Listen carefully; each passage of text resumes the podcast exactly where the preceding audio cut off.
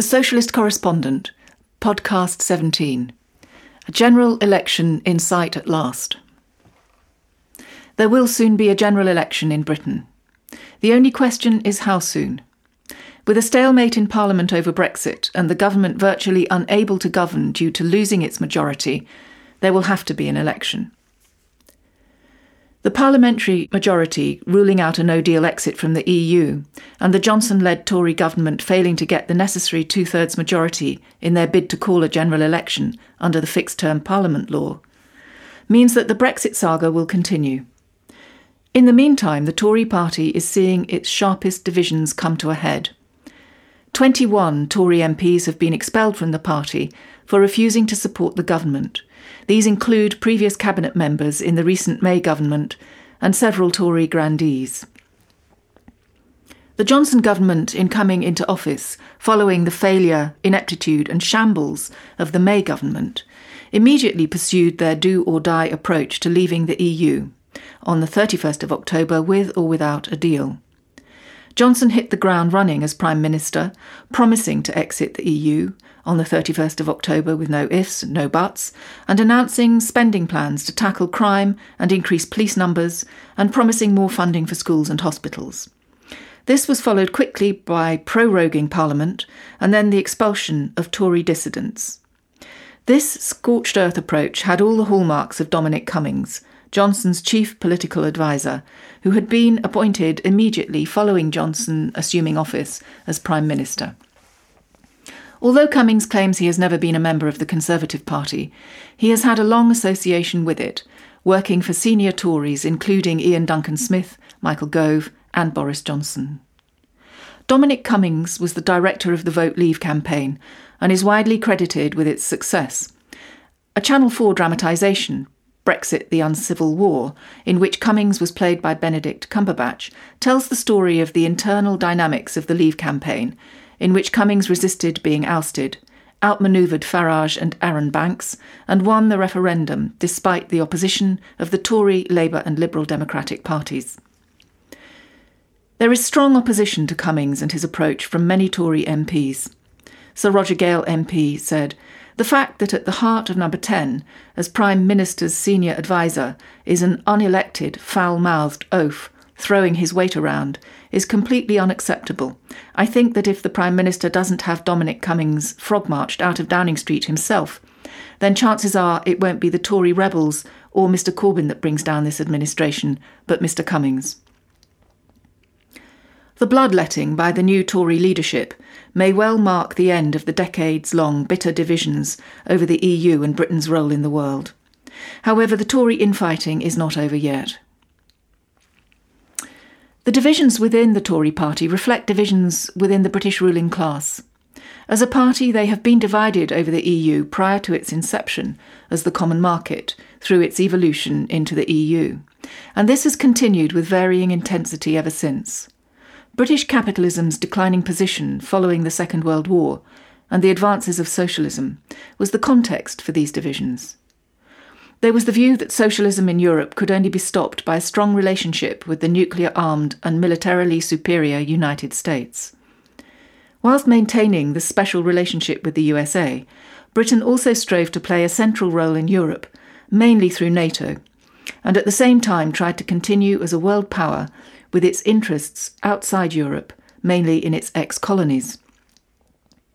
Churchill promulgated this three circles theory which held that Britain was assured of a unique influence in international affairs owing to her triple role as the main partner of the United States, chief Western European power, and leader of the Commonwealth, the assumption being that all three roles could be harmoniously combined. However, by the early 1960s, it had become apparent that Britain was no longer strong enough to ride three horses at once, and had to decide which of them was likely to carry it furthest. The decision to give priority to Britain's Western European interests over the special trading and financial links with the Commonwealth was taken by the Macmillan government, although not without dissent within the Tory party. The three circles were effectively amended to two key circles, the EU and the USA, and a secondary third half circle with the relegation of the Commonwealth by Prime Minister Macmillan. This was confirmed by Prime Minister Heath with entry into the European Community in 1972, although this was only after several rejections. Despite disquiet with the EU and its moving to ever closer political union, the hitherto dominant position of the British ruling class has been to remain in the EU. However, the 2016 EU referendum result threw all the political parties and the dominant view in ruling class circles into difficulties, given that they had all been for remaining in the EU and expected to win. Prime Minister Cameron, whose idea it was to call the referendum, resigned immediately, whistling his way out of Downing Street as if it had all been a game. The ensuing competition for the Tory leadership exhibited their disarray. Cameron's successor, Theresa May, almost immediately called a snap election, believing that Jeremy Corbyn was so discredited that she would win by a landslide. Both the Tory and Labour parties accepted the result of the referendum and put it into their manifestos.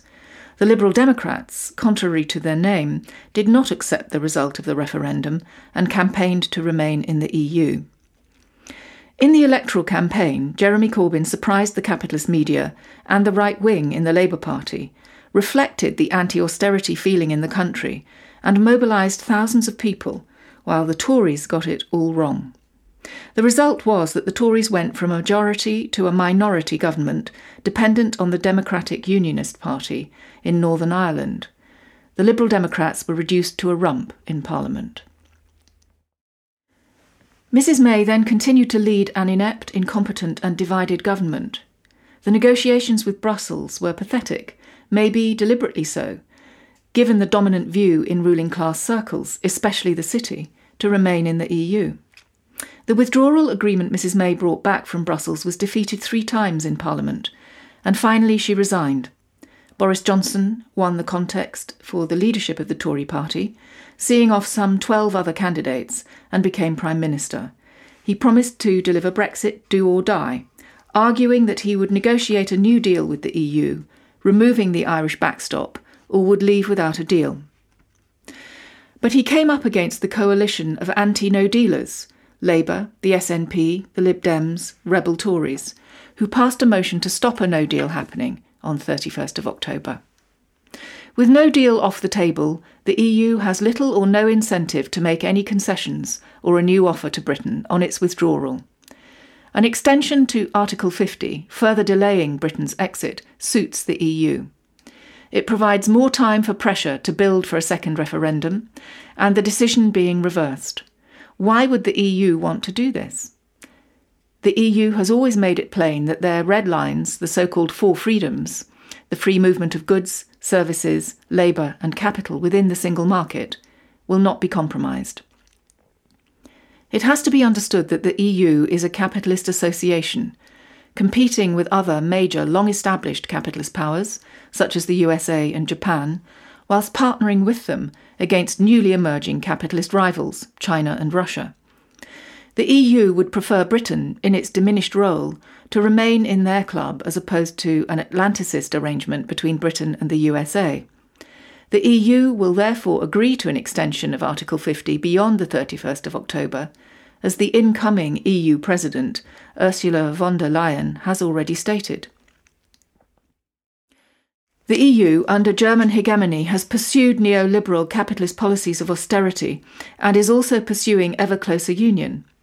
Replacing Jean Claude Juncker as the new president of the EU, Ursula von der Leyen, previously Germany's defence minister, is the longest serving member of Chancellor Merkel's cabinet. She maintains a family tradition, as her father Karl Ulbricht worked as one of the first European civil servants from the establishment of the European Commission in 1958, first as the chef de cabinet to the European Commissioner for Competition, and then as the Director General of the Directorate for Competition from 1967 to 1970. From 1976 to 1990, he was Prime Minister of Lower Saxony. Von der Leyen has long been a dedicated advocate of ever closer union of the EU. In 2011, in an interview with Der Spiegel, she expressed her preference for a United States of Europe run along the lines of the federal states of Switzerland, Germany, or the USA. In 2015, she was reported as saying, perhaps not my children, but then my grandchildren will experience a United States of Europe. With this view, she is at one with President Macron, who has been pushing hard for an EU defence force and ever closer union, along with Chancellor Merkel. It is an unfortunate fact that the Labour Party, most trade unions, and even many on the left would like Britain to remain in the EU, wrongly seeing it as a defender of workers' rights, a force for peace, benign internationalism, and an opponent of racism. The EU's record, on the contrary, is that of an increasingly interventionist imperialist force, as we have seen in the Middle East, in the Balkans, and in Africa. Racist in its treatment of migrants, a bulwark against any moves by member states to resist austerity, for example, Greece, and has a continuing strategy of privatisation in the fourth railway package currently being implemented. The slogan of Remain and Reform is only that a slogan the various treaties of the EU make it impossible to reform. Jeremy Corbyn, Labour Party leader and long-time critic of the EU, has been corralled due to the political weaknesses of his supporters and the overwhelming dominance of the right wing in the Parliamentary Labour Party, the PLP. The Labour Party's original position of accepting the result of the 2016 referendum for Britain to leave the EU has been eroded over the three years since the referendum to a position of seeking another referendum, which will include the option to remain in the EU. Sir Keir Starmer, Labour's Brexit shadow minister and an ardent Remainer, has worked steadily to win this change of position. Remember his offline speech at the Labour Party conference when he called for a second referendum. The Labour Party's position against a no deal Brexit became the fulcrum of their opposition to the Johnson led Tory government's strategy for exiting the EU. Johnson's argument was that he wanted a deal with the EU minus the Irish backstop, but that to get a deal with the EU, he had to retain the no deal card. The Tory proroguing of Parliament, thus limiting the time available, concentrated minds and led to cross party unity Labour, SNP, Liberal Democrats, and Rebel Tories, and all the other Remainers, in what is a Remainer Parliament, to oppose no deal. A cross party resolution to prevent no deal exit on the 31st of November was carried against the government. The Tory government's response was to call for a general election, but this failed because they couldn't get the necessary two thirds majority required by the Fixed Term Parliament Act. The Labour Party and the other opposition parties in Parliament united around preventing Johnson calling an early election before no deal with the EU had been ruled out. A snap election would have been on one issue, namely Brexit. The Tories would have presented themselves as the only party able and willing to deliver Brexit, as against a Remain supporting Labour Party. In that scenario, the Tories would have hoped to win back those who had voted for the Brexit Party, and that Labour would lose votes to the Remainer Liberal Democrats. Right wing Labour are content with the direction of travel of the Labour Party on the Brexit issue, and Tony Blair and many others who have lambasted and tried to unseat Corbyn at every opportunity are now somewhat reassured that he is more of a prisoner to their politics. However, that doesn't mean that they will give up trying to oust him. By ruling out no deal, the Remainers hope to gain time such that they can achieve their aim of a second referendum and reverse the decision to leave the EU. The SNP, who are arch Remainers, were very happy to join those blocking a no deal exit from the EU as a staging post for a reversal of the EU referendum. They are riding high in the polls, and with the Tories in a mess over Brexit and the resignation of their Scottish leader, Ruth Davidson, they also see an opportunity for winning a second referendum on independence. The Liberal Democrats, unambiguously Remainers, have recruited several of the MPs who formed the independent group which then became Change UK, including Chuka Umunna and Luciana Berger, originally right wing Labour. Chuka Umunna is going to contest the cities of Westminster and London constituency in the forthcoming election for the Liberal Democrats. Having chosen to move from Streatham to fight this seat, one must assume that he shares the view that the city would prefer to remain in the EU. The Liberal Democrats, discredited by their years driving austerity in the coalition government with the Tories, are now hoping to be recharged as the main Remain party. Interestingly, an amendment to the anti no deal Brexit bill in the name of Stephen Kinnock, proposed by 17 Labour MPs in leave voting constituencies, will bring back to Parliament May's original withdrawal bill, with the changes agreed by the Tory Labour cross party additions before the breakdown of talks.